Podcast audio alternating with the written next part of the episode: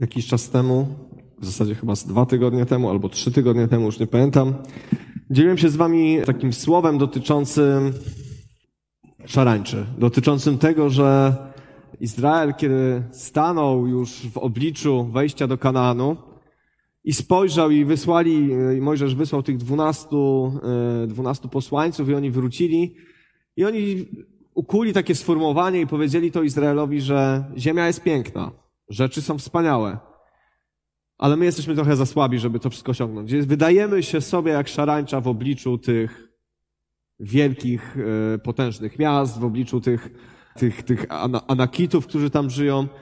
I ogólnie rzecz biorąc, e, przynieśli wiadomość, która nie zbudowała Izraela, tylko go zniechęciła. Spowodowali, że, że ludzie zamiast ich wiara wzrosnąć, to ich wiara opadła. Zaczęli marudzić, bać się. I tylko dwóch spośród nich, Jozua i Kaleb, e, mieli taką postawę, postawę wiary i postawę zaufania do Pana Boga.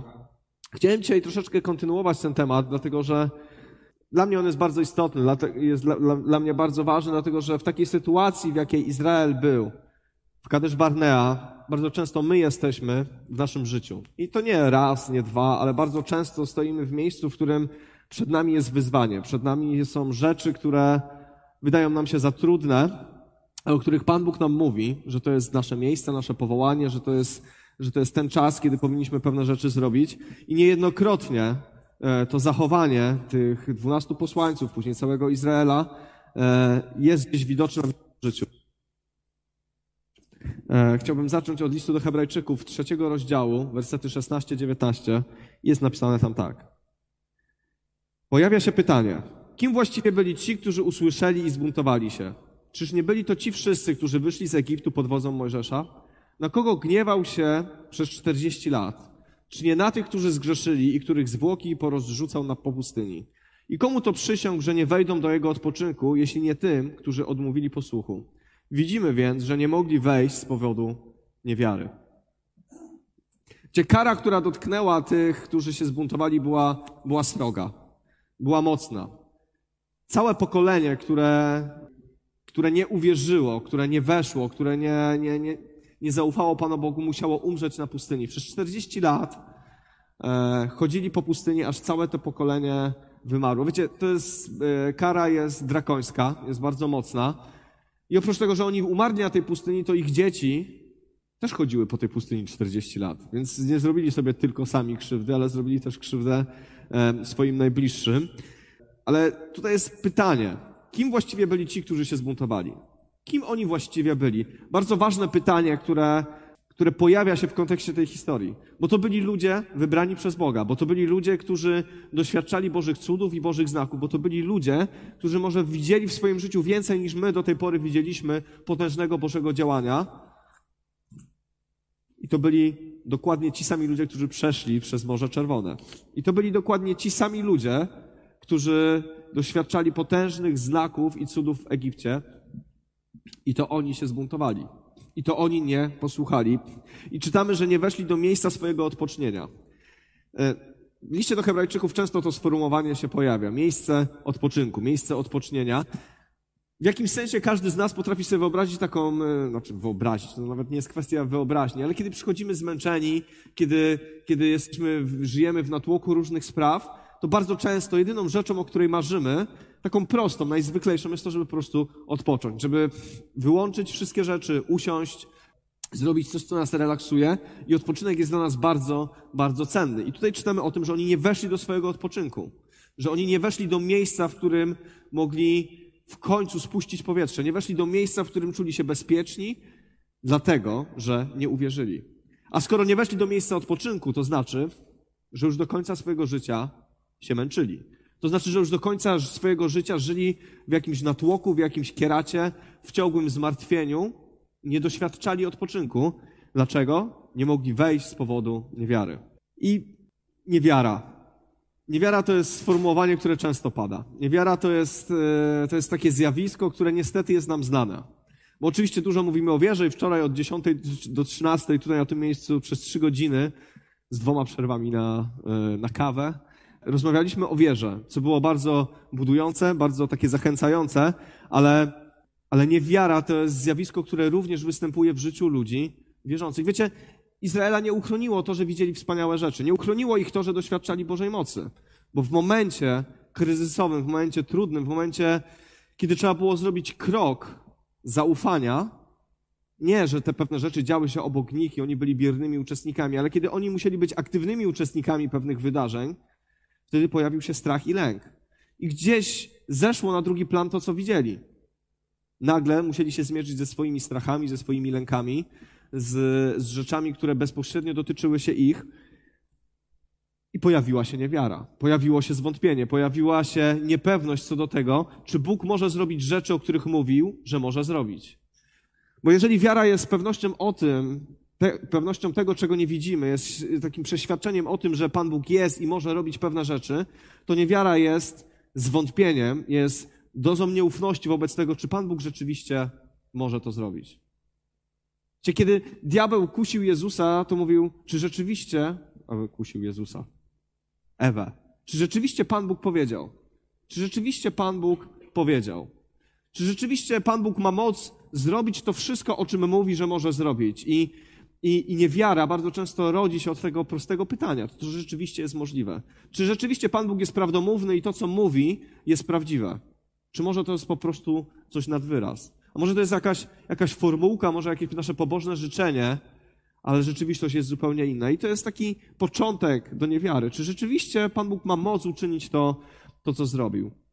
Oni spojrzeli wtedy w tym Kadysz Barnea z perspektywy swoich oczu, z perspektywy tego, e, takiej bardzo racjonalnej i przyziemnej. Spojrzeli na siebie, wysłuchali relacji świadków, e, relacji tych zwiadowców i uznali, że niestety to nie dla nich, że oni są za słabi, jeszcze przed chwilą niewolnicy, teraz mają zdobywać wielkie miasta, mają walczyć z olbrzymami, że to jest niemożliwe. Spojrzeli na sytuację przez pryzmat tego, co widać, przez pryzmat, czy ona była nieracjonalna. Myślę, że gdyby tam wysłać iluś tam strategów e, albo ludzi, którzy się znali na wojskowości tamtych czasów, to oni by powiedzieli, no rzeczywiście macie rację, to się raczej nie uda. Raczej nie zdobędziecie tego Kanaanu, a jeżeli zdobędziecie, to nie prędko i nie szybko. To będzie trwało, będzie wiele osób zginie i racjonalnie oni mieli podstawy, żeby zachować się tak, jak zachowali, ale w kategoriach duchowych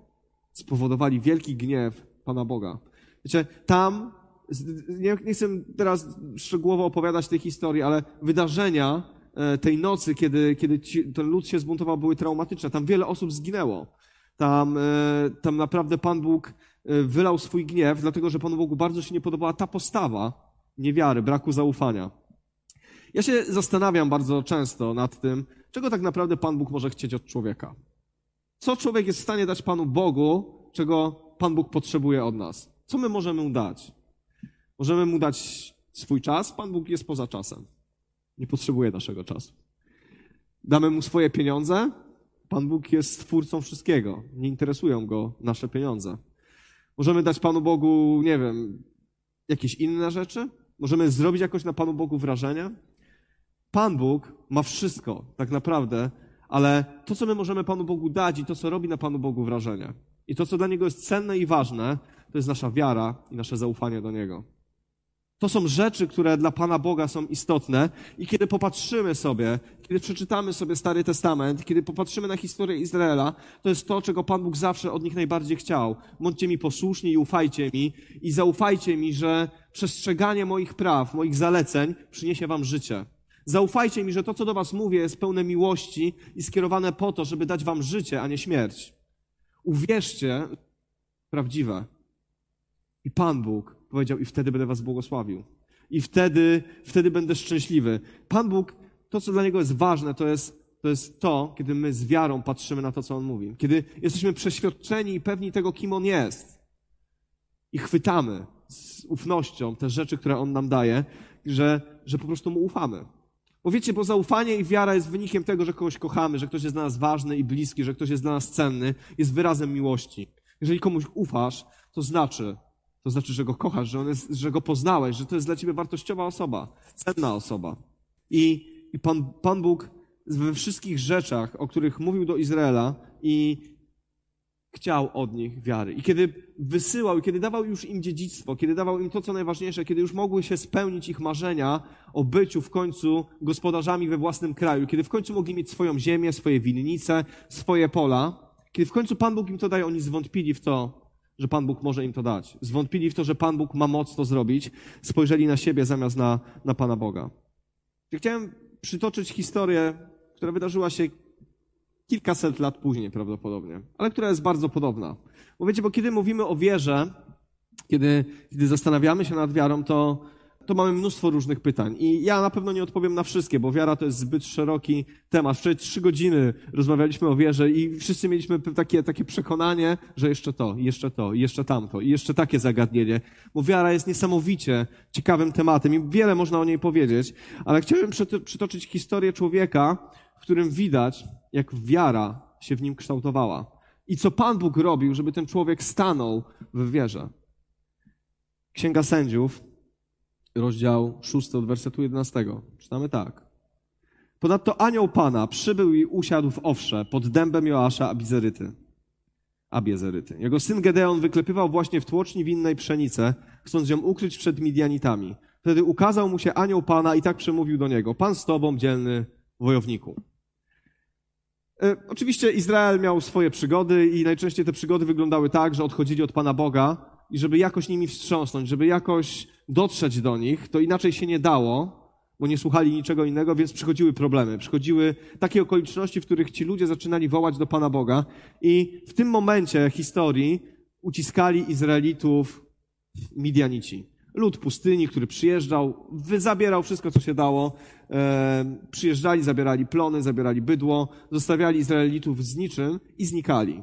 Później, kiedy znowu pojawiał się sezon, znowu atakowali, przez co Izrael bardzo zubożał. Chowali się po jakichś jaskiniach i tutaj czytamy, że Gedeon wyklepywał właśnie w tłoczni winnej pszenicę chcąc ją ukryć przed Midianitami. Żyli w strachu, w terrorze, byli przestraszeni, dlatego że bali się cały czas swoich, e, swoich wrogów. I oto objawia się anioł i mówi do Gedeona tak. Pan z tobą, dzielny wojowniku. Kto z nas nie chciałby usłyszeć od Pana Boga takiego przywitania? Już nie mówię o, o aniołach, którzy raz z nami rozmawiają, ale kto z nas nie chciałby usłyszeć, żeby ktoś zaczął z nami rozmowę w ten sposób? że jesteś dzielnym wojownikiem, że jesteś dzielną wojowniczką, że, że jesteś kimś ważnym i istotnym. I tak właśnie zwrócił się Pan Bóg, zwrócił się anioł do Gedeona. Ale Gedeon, w 13 wersecie czytamy tak. Gedeon odpowiedział, za przeproszeniem mój Panie, jeśli Pan jest z nami, to dlaczego nas to wszystko spotkało? Gdzie są te wszystkie Jego cuda, o których opowiadali nam nasi ojcowie? Powtarzali, czy to nie Pan wywiódł nas z Egiptu? Teraz Pan porzucił nas i wydał w szpony Midianu. Za, prze, za przeproszeniem, mój panie. Za przeproszeniem. Bardzo fajnie, że mnie nazywasz wielkim wojownikiem. Dzielnym wojownikiem. Ale jeżeli Pan Bóg jest z nami, jeżeli, jeżeli Pan Bóg jest tym, kim jest, to dlaczego spotyka nas to, co nas spotyka? Wiecie, jak często zadawane pytanie w życiu wielu chrześcijan na całej ziemi, w wielu, wielu sytuacjach. Skoro Pan Bóg jest z nami, to dlaczego spotyka mnie to, co mnie spotyka? Dlaczego są problemy, zmagania? Dlaczego jest smutek? Dlaczego są łzy? Dlaczego dzieją się takie rzeczy, skoro Pan Bóg jest z nami? I czy można mieć do Gedeona pretensję, że zadał to pytanie? Bo właśnie ukrywa się przed Midianitami, właśnie klepie pszenicę, gdzieś w strachu rozgląda się, czy gdzieś tam na horyzoncie nie pojawia się kurz, czy Midianici nie nadchodzą. Jest przerażony. Gdzie są te cuda? Gdzie się to wszystko dzieje? I gdzie, gdzie jest ten Pan Bóg, który nas wyrwał z Egiptu? Miał pretensje do Pana Boga. I jakbyśmy mogli powiedzieć po tych pierwszym zdaniu, które wypowiedział Gedeon, to jakbyśmy mogli określić jego wiarę? Tak szczerze. No szału nie ma.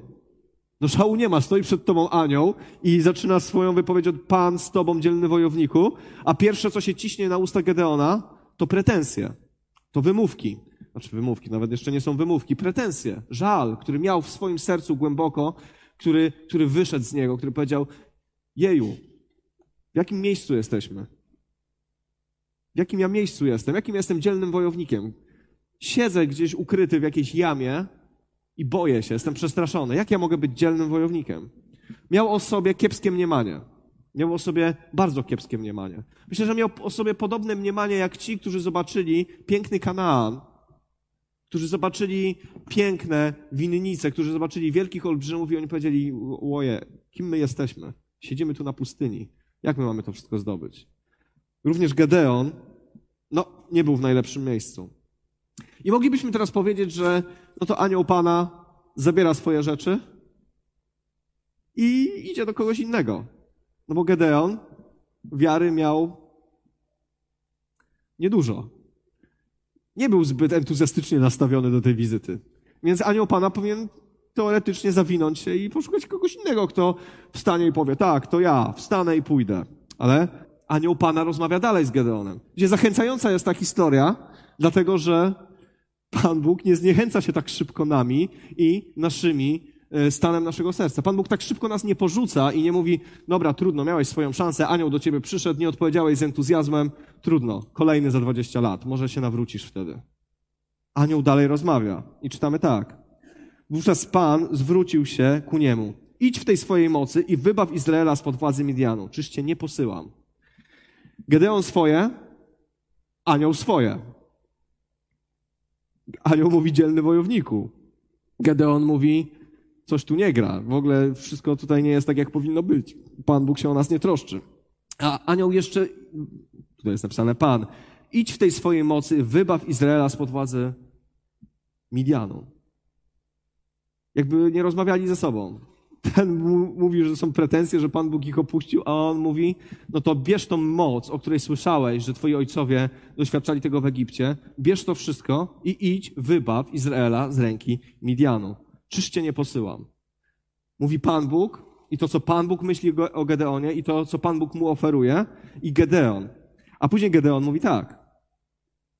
Za przeproszeniem, mój panie, bardzo grzeczny był Gedeon, trzeba przyznać, za każdym razem przepraszał. Za przeproszeniem, mój panie, czym mam wybawić Izraela? Zauważ, że mój ród jest najbiedniejszy wśród Manasesytów, a ja jestem najmłodszy w domu mojego ojca.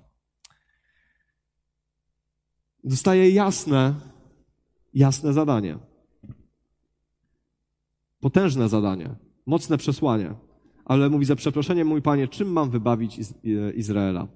Jestem najbiedniejszy Mój ród jest najbiedniejszy. Ja jestem jeszcze najmłodszy z tego wszystkiego. Wiecie, Gedeon po raz kolejny spogląda na rzeczywistość oczami ludzkimi i mówi, no, no chyba nie ja. Chyba ja się do tego za bardzo nie nadaję. Nie mamy wpływów, nie mamy, nie mamy, nie mamy zasobów, nie mamy możliwości, żeby wybawiać Izraela. Tak po ludzku, to tego się po prostu nie da zrobić. Jestem jeszcze najmłodszy w domu mojego ojca. Nie mam posłuchu, nie mam pozycji, nie mam ludzi. Jak mam wybawić Izraela? Bo myślę, że Gedeon słyszał opowieści, jak się wybawia Izraela. Trąbi się wróg, zbiegają się wszyscy Izraelici, yy, następuje jakieś wielkie powstanie, wyganiają wroga, niszczą wszystkie bożki, yy, ścinają wszystkie słupy. No i tak się wybawia Izraela. Ale on spojrzał na siebie i pomyślał, no może inni tak robią, ale ja nie bardzo. Wiecie, Gedeon po raz kolejny wykazuje się, jakbym miałby tak powiedzieć, w kategoriach Y, naszych chrześcijańskich książek średnią wiarą. Ciągle jest sceptyczny. Nie jest zachwycony. Nie jest rozanielony. Nie jest przepełniony entuzjazmem. Czuć w jego wypowiedzi po prostu znużenie, strach i lęk. I ciągle to nie jest taka postawa, o której byśmy powiedzieli, taki chcę być. Zadaje pytania. Ma wątpliwości. Zmaga się z różnymi rzeczami. I później w szesnastym wersecie czytamy tak. Pan jednak zapewnił go, ponieważ ja będę z tobą, pobijesz Midianitów co do jednego. Gedeon wciąż był niepewny. Proszę, powiedział, jeśli znalazłem łaskę w twoich oczach, to daj mi jakiś znak, że to ty rozmawiasz ze mną. Tak się zastanawiam. Jak, jak się modlimy o nasze powołanie, albo modlimy się o to, żeby być posłuszni w Bożym Królestwie, to co może się wydarzyć więcej? Jak Pan Bóg może nam odpowiedzieć bardziej niż ta rozmowa z Gedeonem? Jak, czego byśmy oczekiwali więcej, żeby być pewni tego, że Pan Bóg ma dla nas jakiś plan? Bo Gedeon doświadczył wszystkiego, co chyba naj... No nie wiem, no przychodzi anioł i rozmawia z tobą, mówi ci jasno i wyraźnie pewne rzeczy, ale jednak ciągle była niepewność w sercu Gedeona. I, i te słowa, które są wypowiedziane w szesnastym wersecie, ponieważ ja będę z tobą, pobijesz Midianitów co do jednego, ponieważ ja będę z tobą. I myślę, że to jest sedno tej rozmowy Bo sednem rozmowy nie jest to, że ten anioł przekonuje Gedeona, bo o tym tutaj nie czytamy. Wiesz co, nie jest z tobą tak źle, nie jesteś taki najgorszy. E, dobra, może twoi tam rodzice e, są biedni, może jesteś naj, naj, naj, naj, najmłodszy w domu swojego ojca, ale jednak jakoś sobie tam poradzimy, e, dasz radę. W ogóle to nie jest kwestia takiej rozmowy. On po prostu mówi, ja będę z tobą i pobijesz Midianitów. Pan Bóg widział w Gedeonie coś, czego Gedeon sam nie widział w sobie. Bo Gedeon w sobie miał frustrację, był zmartwiony, był zmęczony, e, nasłuchał się historii z przeszłości, ale jednak nie widział tego na żywo. Miał w swoim sercu pewien żal i, i nie był te, tu i teraz osobą, która chętnie zaczęłaby robić wielkie rzeczy. Ale jednak Pan Bóg widział w Gedeonie coś więcej, niż Gedeon widział sam w sobie. Bo Gedeon w sobie miał frustrację, ale Pan Bóg wiedział, że on jest tym człowiekiem, który jest powołany do tego, żeby zrobić porządek z Midianitami i, i mówił mu wprost, ja będę z tobą, pobijesz Midianitów co do jednego. Ja będę z tobą, ja ciebie poprowadzę. To jest mój plan. Ale Gedeon wciąż był niepewny. Jeśli znalazłem łaskę w twoich oczach, to daj mi jakiś znak, że to ty rozmawiasz ze mną. Jeżeli po pierwszej wypowiedzi Gedeona yy, yy, anioł się nie zawinął, po drugiej się jeszcze nie zawinął, to tej, po tej trzeciej to już powinien, tak naprawdę. No bo wiecie, rozmawia z wami anioł, mówi wam takie rzeczy, a ty mówisz, no dobra, no to prawie ci wierzę, ale jeszcze nie do końca, daj mi jeszcze jakiś znak. Wiecie, ja nie chcę czytać tej historii do końca, bo ci, którzy ją znają, to wiedzą, że niepewność Gedeona nie skończyła się po tej rozmowie. To był dopiero początek. Bo był znak. On później poszedł po jakąś ofiarę, e, złożył tą ofiarę, ta ofiara spłonęła, wtedy Gedeon powiedział, no coś jest na rzeczy, e, coś się dzieje. Później Pan Bóg mu powiedział, żeby, żeby e, zniszczył posąg Baala, więc on to zrobił. Rzeczywiście, udało się, nie zabili go. Zobaczył, że coś jest na rzeczy. A później, kiedy miał zwoływać już armię, to jeszcze, jeszcze runo kładł dwa razy. Jeszcze dwa razy kładł runo. Jeszcze dwa razy sprawdzał, czy na pewno to Pan Bóg do niego mówi. Ta historia jest ciekawa. Ta historia jest ciekawa, bo jest bardziej ludzka, jest bardziej, to, to jesteśmy bardziej my, niż czasami skrótowe historie o tym, kiedy czytamy w Biblii, że Pan Bóg przemówił do kogoś, rzucił wszystko i poszedł. Chciałbym rzucić wszystko i pójść. Chciałbym rzucić wszystko i robić dla Pana Boga rzeczy szalone. Ale myślę, że ta historia jest rozpisana tak dokładnie i tak szczegółowo, dlatego że bardzo często my jesteśmy takimi Gedeonami. My jesteśmy takimi Gedeonami.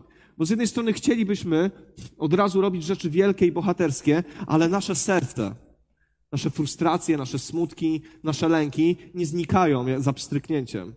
I wiecie, co w tej historii jest piękne? Pan Bóg nie zniechęcił się Gedeonem ani przez chwilę. Wiedział, że to jest ten człowiek.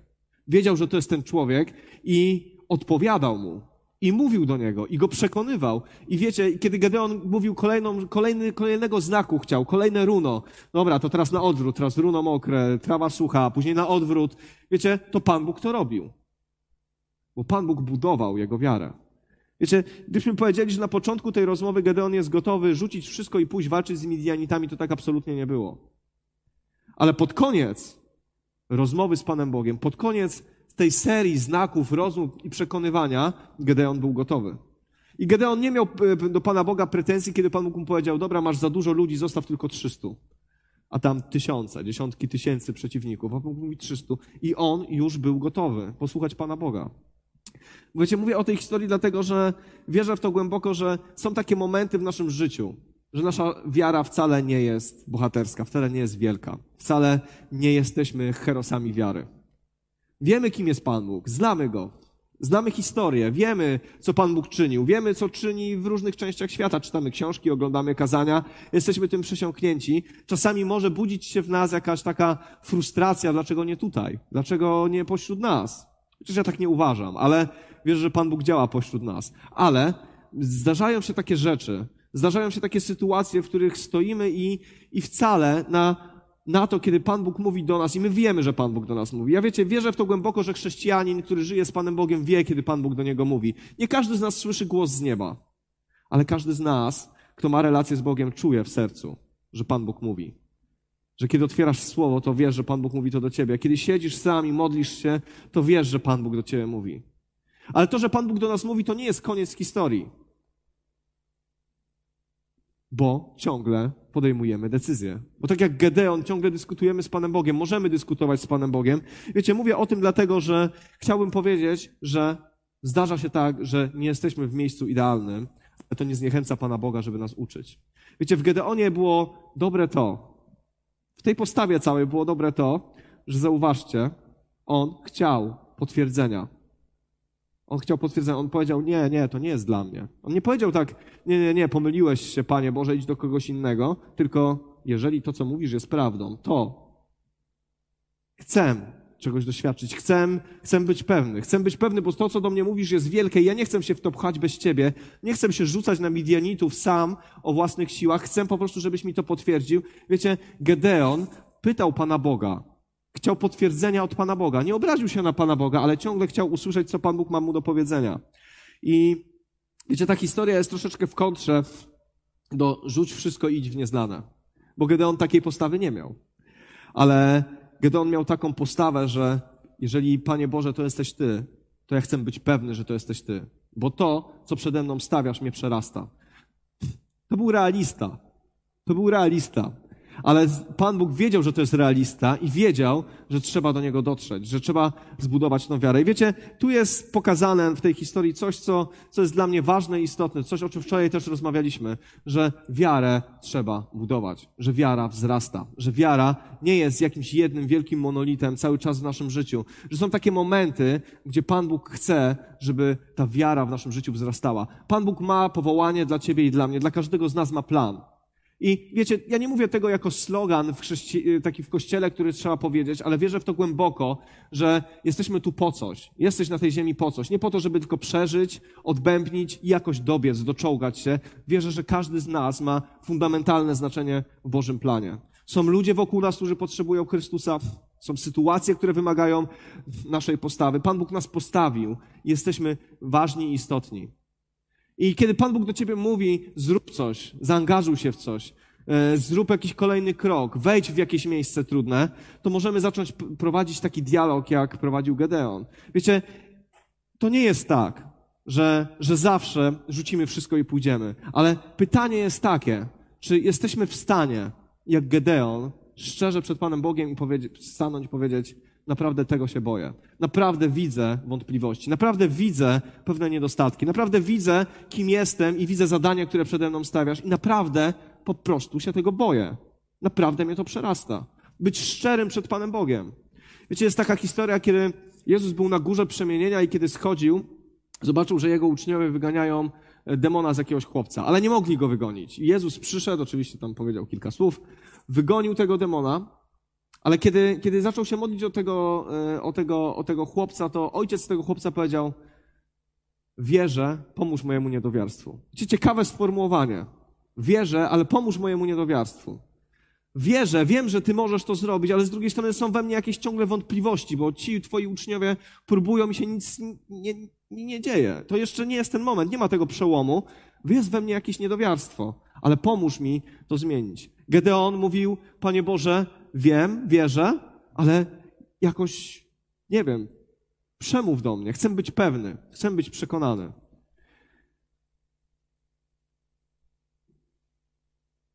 Ciężko oczekiwać od ludzi, których wiara jest niedoskonała, niewyrośnięta, żeby robili rzeczy wymagające wielkiej wiary. Wiecie, kiedy Pan Bóg nas powołuje, to nas zna. Pan Bóg zna nasze serca, Pan Bóg wie, jacy jesteśmy. Pan Bóg zna nasze obdarowania i nasze talenty. Pan Bóg nie wysyła nas na samobójcze akcje. Pan Bóg nie chce mieć armii kamikadze, którzy po prostu pójdą i gdzieś wybuchną. Jednozadaniowców, którzy są w stanie mieć wiarę tylko na jedną akcję w swoim życiu, a później już się będą bali, bo, e, bo konsekwencje były wielkie.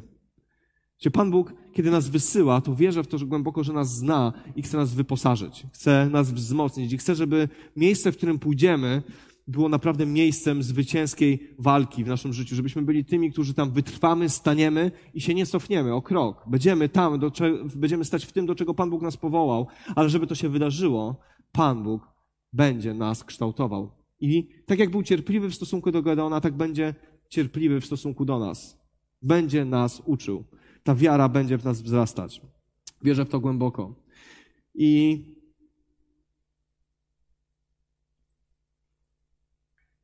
skąd się bierze wiara? Wiecie, ja nie chcę robić jakiegoś wielkiego teraz y, wykładu na ten temat, ale w liście do Rzymian, 10 rozdziale, w 17 wersecie czytamy tak. Wiara zatem rodzi się dzięki przesłaniu. A treścią jego, tego przesłania jest to, co mówi Chrystus. W innych tłumaczeniach, że wiara rodzi się ze słuchania, a słuchanie przez Słowo Boże. Gdzie wiara rodzi się wtedy, kiedy, kiedy anioł powiedział do Gedeona, witaj mężu waleczny, dzielny wojowniku. To myślę, że oprócz rzeczy, które wyszły z Gedeona, kiedy zaczął rozmawiać z aniołem, zaczął rozmawiać z Panem, to w jego sercu jednocześnie pojawiła się jakaś wiara, no bo oto pojawia się anioł. Bo oto pojawia się ktoś, kto mnie do czegoś wysyła, a kiedy mu mówi idź i wyzwól w tej mocy, o której tęsknisz, o której mówisz, idź i wyzwól Izraela z władzy Midianu, to wierzę, że mimo tego, co później wyszło z jego ust, związanych z, że jestem najbiedniejszy, znaczy mój lud jest najbiedniejszy, jestem najmłodszy i tak dalej, i tak dalej, to już Pan Bóg budował w nim wiarę, bo nazywał go dzielnym wojownikiem, a później powiedział, idź, ja cię wysyłam. Wiecie, Pan Bóg zna nasze serca. I on budował wiarę Gedeona i wierzę w to, że, że bardzo często, kiedy do nas mówi, w naszym sercu coś zaczyna się dziać. Kiedy czytamy pewne rzeczy, w naszym sercu zaczyna się rodzić pragnienia, zaczynają się rodzić marzenia, zaczynamy y, wiedzieć, że to Pan Bóg do nas mówi takie rzeczy. Zaczyna się rodzić ta, być może na początku to ziarenko zaczyna, y, zaczyna padać na nasze serce, zaczyna się rodzić wiara i ona na początku nie jest jakoś szczególnie widowiskowa, jakoś, jakaś wielka. Może na początku też jest na tyle mała, że łatwo ją zdeptać, łatwo ją zgasić.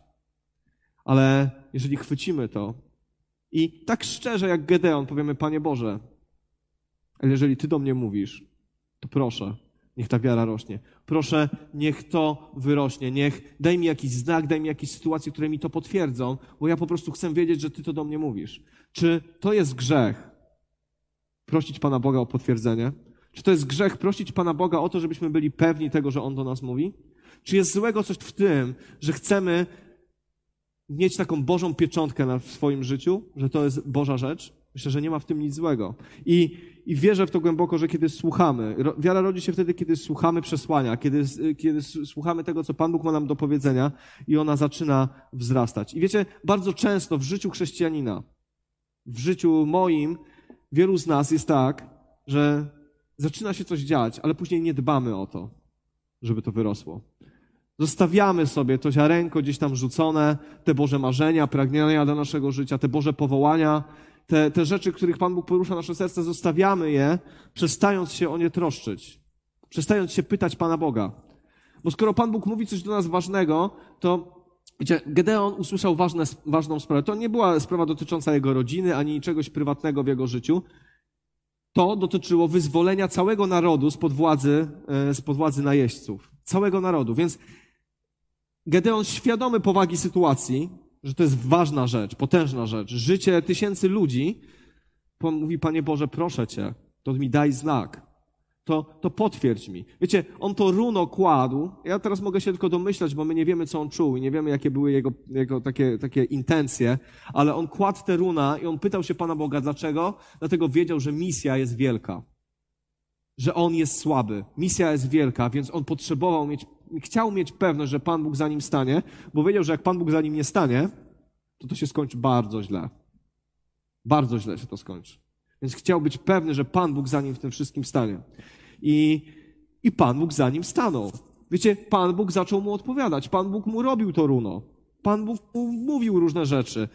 Pan Bóg się nie zniechęcił Gedeonem, bo miał dla Gedeona plan. I podejrzewam, że tylko Gedeon był w stanie go wypełnić.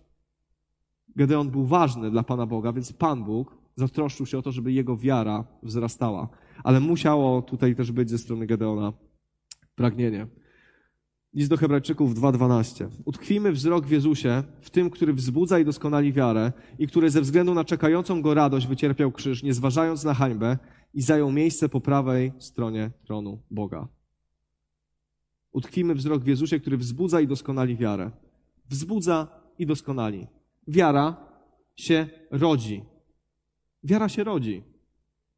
Od tego momentu, kiedy Pan Bóg do nas przemawia, kiedy Pan Bóg dotyka Twojego życia, kiedy masz ten taki znak transcendencji w swoim życiu, kiedy w końcu rozumiesz, że jest coś więcej, wiara rodzi się w naszym życiu, kiedy Pan Bóg dotyka naszego życia. Rodzi się. I ona się też doskonali. Ona nie jest tu i teraz doskonała. Ona się doskonali w naszym życiu, kiedy żyjemy z Panem Bogiem, kiedy mamy utkwiony wzrok w Chrystusie, to ona się doskonali. I wiecie, ciężko jest bez wiary zrobić cokolwiek dla Pana Boga. Pan Bóg to nie jest tylko podręcznik. To nie jest podręcznik, że wiesz, co powinieneś robić tak, tak, tak i tak, i my to robimy. Bo jeżeli mu nie zaufamy, to to, czego Pan Bóg chce dzisiaj od ciebie i ode mnie, jest większe, jest trudniejsze, niż jesteśmy w stanie zrobić to po ludzku. Pan Bóg kładzie dzisiaj przed nami zadania, nawet jeżeli chodzi o naszą moralność, o nasze życie prywatne, o nasze uświęcenie, rzeczy trudniejsze niż jesteśmy w stanie zrobić sami, jeżeli nie będziemy tego robić z zaufaniem, że On stanie z nami. Że nie będziemy tego robić z zaufaniem i z wiarą, że to Pan Bóg jest naszą siłą, że On pójdzie z nami. Że tak jak powiedział do Gedeona, zwyciężysz, bo ja jestem z Tobą. Pokonasz swoje słabości, bo Pan Bóg jest z Tobą. Pokonasz swój grzech i swoje uzależnienie, bo Pan Bóg jest z Tobą. Pokonasz swoją byle jakość, bo Pan Bóg jest z Tobą. Zmienisz swoje życie, naprawisz swoją rodzinę i wiele innych rzeczy. Dlaczego? Bo Pan Bóg jest z Tobą. Ale bez Pana Boga jesteśmy malutcy. Bez Pana Boga pierwsze, co możemy powiedzieć, to co powiedział Gedeon. Kim ja jestem? Kim ja jestem? Wiecie, ja w to głęboko wierzę. Ja w to głęboko wierzę, że Pan Bóg chce wzbudzać w nas wiarę coraz większą i większą do robienia rzeczy, do których Pan Bóg nas powołał. Nie zmienimy niczego w naszym życiu i nie będziemy w stanie się oświęcić nawet o krok, bez Bożej obecności w naszym życiu, bez wiary w to, że Pan Bóg będzie nam w tym pomagał, że On będzie wyciągał swoją rękę, że On będzie dodawał nam sił, żeby iść dalej. Nie będziemy w stanie zrobić takich rzeczy. Ale to, co jest najgorsze i to, co najgorszego możemy zrobić w swoim życiu, to wzgardzić tą właśnie malutką wiarę. Tą, tym początkiem. Tym momentem, w którym Pan Bóg mówi do ciebie rzeczy wielkie, a ty przerażony słuchasz tego i mówisz, na wszelki wypadek to zakopię, na wszelki wypadek po prostu wyrwę tą roślinkę na samym początku, bo już mnie to przeraża. Gedeon rozmawiał dalej. Wyrażał swoje frustracje, wyrażał swoje lęki, mówił do Pana Boga, e, czego nie rozumie, ale Pan Bóg mu odpowiadał, zaczął prowadzić dialog z Bogiem. Owszem, go to przerażało, owszem, było to dla niego, dla niego za trudne, ale mówił, Panie Boże, kim ja jestem? Ale nie uciekł. Nie uciekł. Rozmawiał z Panem Bogiem nadal. I wiecie, kiedy y, y, czytamy w Słowie Bożym rozmowę Jezu, y, Jezusa, Mojżesza pod krzakiem gorejącym, to zauważymy tam bardzo podobny schemat. Tam było też na zasadzie idź do Egiptu i wyrwij Izraela z Egiptu, a Mojżesz mówi jakby, no ale kim ja jestem? Nawet mówić nie umiem, nie potrafię. E, Mojżesz się wymigiwał od tego. Świadomie, z premedytacją mówił, Panie Boże, ja tam po prostu nie pójdę, wyślij kogoś innego, jestem słaby. Ale Pan Bóg prowadził z nim dialog. Pan Bóg go zaczął przekonywać, Pan Bóg zaczął do niego mówić, Pan Bóg mówił mu kolejne rzeczy, które ma zrobić, mówił mu y, zrób to, zrób tamto, dawał mu konkretne wskazówki. Ale Mojżesz był słaby, Mojżesz był zlękniony i przestraszony. Ale to Pan Bóg ukształtował później jego wiarę i jego serce, a później czytamy o Mojżeszu, że nie było takiej osoby, jak on, która miała taką relację z Panem Bogiem, z którą Pan Bóg rozmawiał twarzą w twarz. Ale zaczęło się niezbyt ciekawie, przyznajmy szczerze. Wiecie, i bardzo często historie naszego życia zaczynają się niezbyt fajnie. Kiedy Pan Bóg do ciebie mówi, czujesz strach, czujesz lęk, czujesz niepokój, czujesz, że cię to przerasta. Ale czy Pan Bóg się nami zniechęca? Czy Pan Bóg nas skreśla? My siebie skreślamy. My mówimy, kim jestem?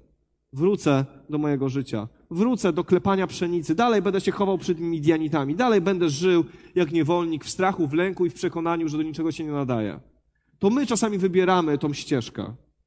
Ale Pan Bóg stał przy Gedeonie i chciał zmieniać jego serce. Chciał budować w nim wiarę. Chciał do niego przemawiać.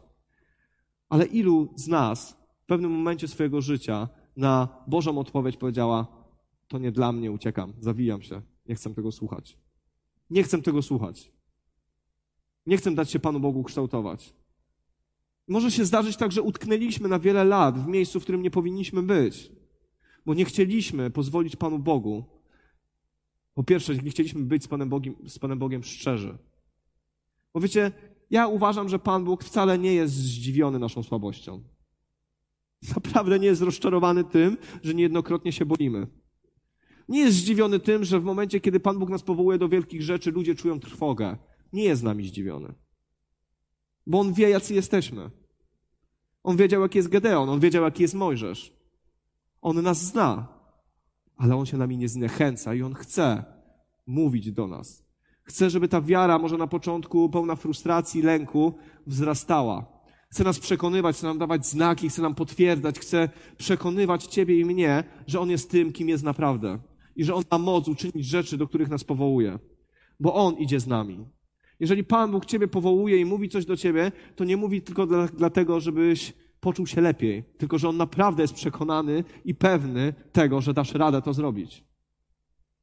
Że z Nim dasz radę to zrobić, że Pan Bóg się nie myli w swoich powołaniach. Pan Bóg się nie myli w tym, że nie strzela kapiszonami na lewo i prawo i mówi, może któryś yy, sprzyja moim oczekiwaniom. Ale kiedy On powołuje i mówi, zrób to dla mnie, bądź taki dla mnie, pokonasz to razem ze mną, to On wie, że tak się wydarzy, kiedy się Go uchwycimy.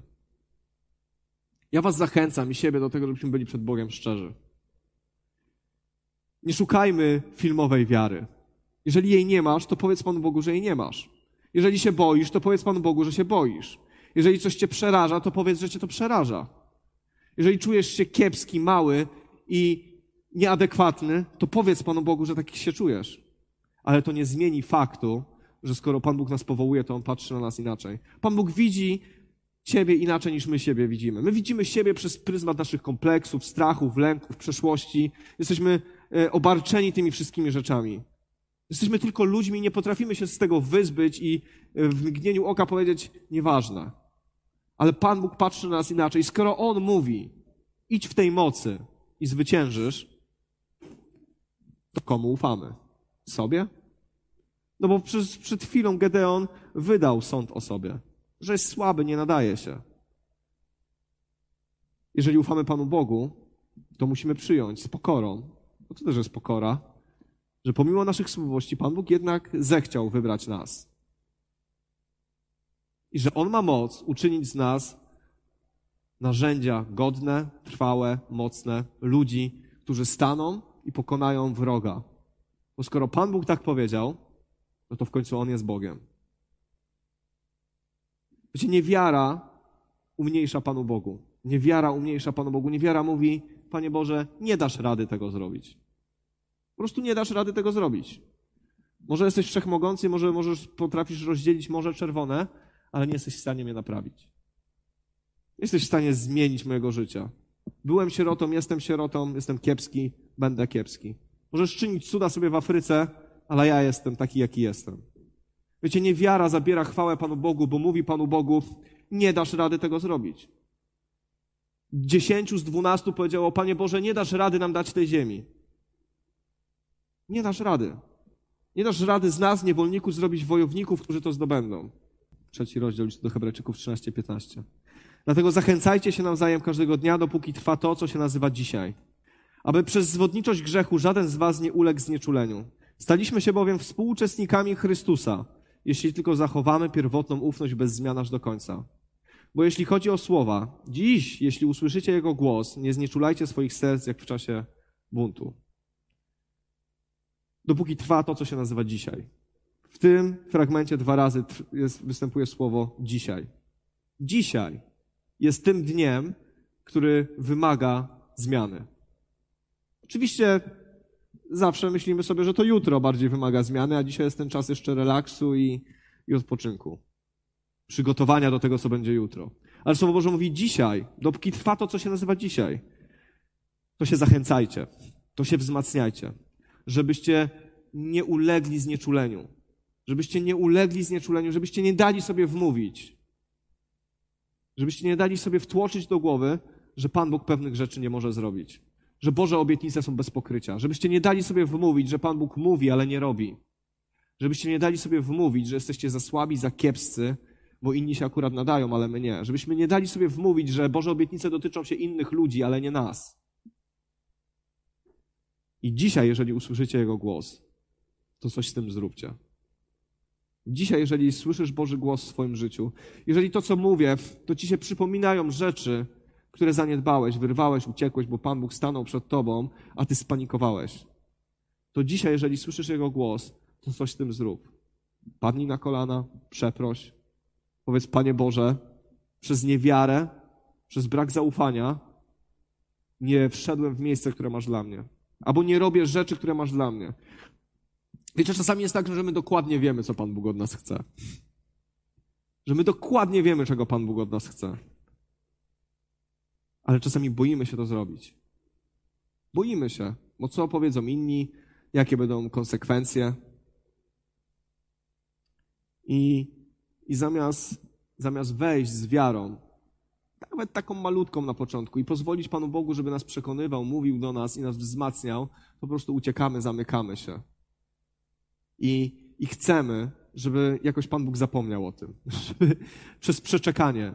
Wiecie, czasami ludzie myślą, że jak o czymś nie będą mówić przez lata, to temat zniknie, że problem zniknie, ale nie zniknie. Bo zostaliśmy powołani przez Pana Boga do pewnych rzeczy i to nie zniknie. W Słowie Bożym jest napisane, że dary i powołania Boże są jakie? Nieodwołalne. One ciągle są. Nie zostały odwołane. To, że w nich nie uczestniczymy, to jest inna sprawa. Ale wiecie, to co czytałem na początku. Oni nie weszli do swojego odpocznienia przez swoją niewiarę. Nigdy nie zaznali spokoju. Poumierali na pustyni. W stresie, w nerwach, bez spokoju, bez odpoczynku. Wiecie, Pan Bóg ma dla nas odpocznienie. Kiedy robimy to, co, do czego nas Pan Bóg powołuje, do czego nas wzywa, czujemy pokój w swoim sercu.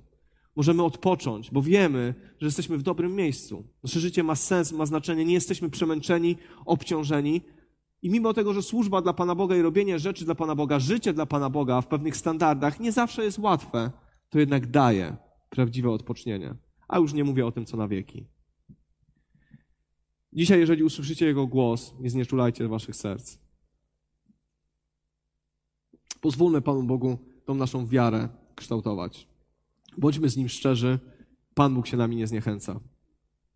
Wyraź swoje zwątpienie czasami. Przyznaj się. Czy Pan Bóg jest za słaby, żeby pokonać nasze zwątpienia? Czy Pan Bóg jest za słaby, żeby nas przekonać, żeby nas dodać nam wiary? Pan Bóg chce działać w naszym życiu. Pozwólmy mu na to.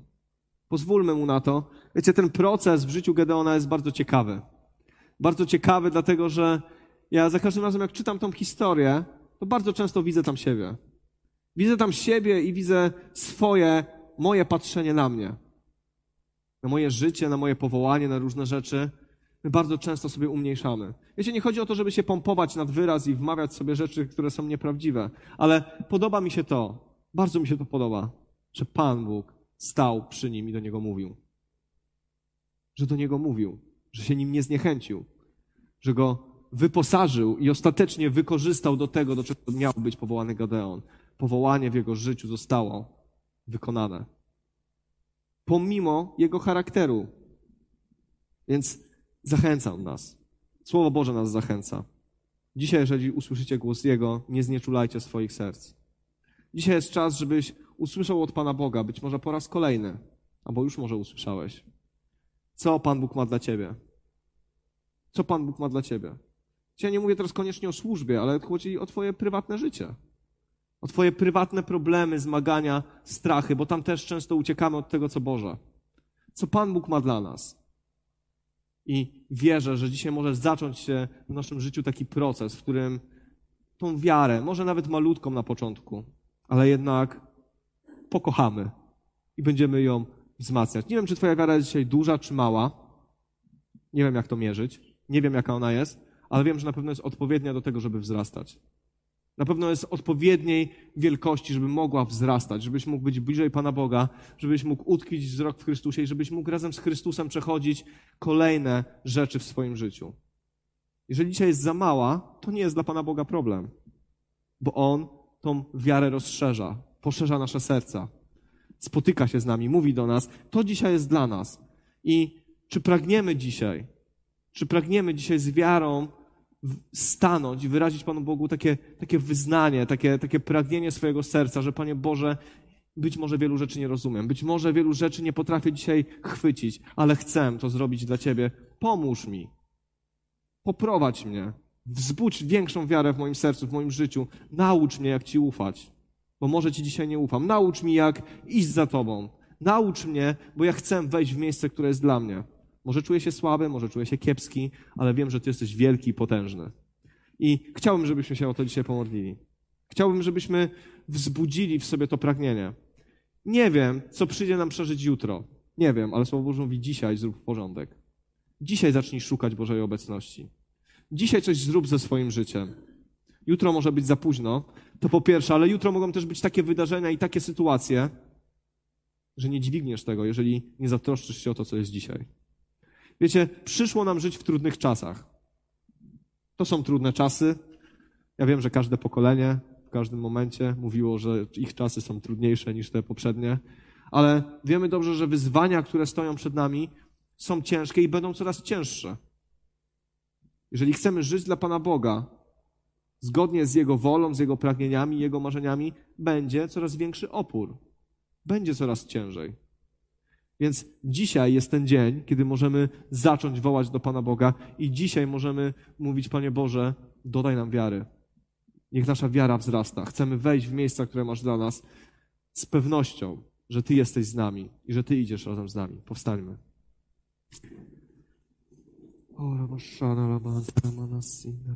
Panie Boże, Ci dziękuję za to, że możemy stać teraz przed Tobą, Panie. Możemy teraz stanąć przed Twoim obliczem, Panie. Widzisz nas. Panie, ja Ci dziękuję za to, że nie jesteśmy tu przez przypadek i nikt z nas nie jest tu przez przypadek, Panie. Dziękuję Ci za to, Boże, że znasz nas po imieniu, Panie. Każdego z nas, jak tutaj jesteśmy dzisiaj na tym miejscu, Boże. I dziękuję Ci za to, Panie, że do każdego z nas kierujesz swoje słowo, Panie. Każdego z nas chcesz przekonać, Panie, wysłać i wyposażyć. Dziękuję Ci za to, Panie, że żadna dziedzina naszego życia, Panie, nie jest to nieznana albo obojętna, Panie, że widzisz nasze życie rodzinne, widzisz nasze życie zawodowe, Panie, widzisz, Panie, wszystkie, wszystkie sfery, Panie, w których się zmagamy, walczymy, Panie, widzisz to wszystko, Panie. I Panie, widzisz też czasami naszą wiarę, Panie, która jest rzeczywiście słaba, Panie. A my dzisiaj stoimy przed Tobą, Panie, bo my chcemy, żebyś to Ty nas uczył, Panie. My chcemy być w Twojej szkole i być może, Panie, czasami nie domagamy i nasza wiara rzeczywiście jest słaba, Panie. Może czasami wątpimy w Twoje obietnice, Panie, ale przychodzimy do dzisiaj, do, dzisiaj do Ciebie w szczerości, Panie żeby powiedzieć Ci, że potrzebujemy, Panie, żebyś to Ty, Boże, nas dotknął, Panie, żebyś to Ty wzbudzał tą wiarę w naszych sercach, Panie, żebyś nas uczył, Panie, zaufania do siebie, Panie. Chcemy, Boże, być tymi ludźmi, którzy będą się rozwijać w Tobie, Panie, którzy będą ufać Ci bardziej, Panie, i wierzyć Ci bardziej, Panie. Dlatego przychodzimy Ci z naszymi słabościami, Panie, wyznajemy Ci naszą niewiarę, Panie, wyznajemy Tobie, Boże, te wszystkie sfery naszego życia, Panie, w których wykopaliśmy, Panie, to ziarno i wyrzuciliśmy je gdzieś daleko, Panie, żeby nas nie dręczyło, Panie. Panie. Przepraszamy Cię za to, Boże. Przepraszamy Ci, Cię, Panie, że czasami myślimy, że Ty nie dasz rady. Że Ty nie dasz rady, Panie. Że czasami patrzymy na pryzmat, Panie, na, na Ciebie, Panie, przez pryzmat swoich słabości, Boże. Ale Ty nie jesteś słaby, Panie, bo Ty jesteś wielkim, potężnym Bogiem, Panie. Ja w to wierzę, Panie. Że jesteś wszechmogący, Panie. Proszę Cię, Duchu Święty, przemów dzisiaj do nas. Dotykaj naszych serc, Panie. I dzisiaj chcemy usłyszeć Twój głos, Panie. Dzisiaj chcemy potraktować Go poważnie, Panie. Dzisiaj chcemy, chcemy się chwycić Ciebie, Boże.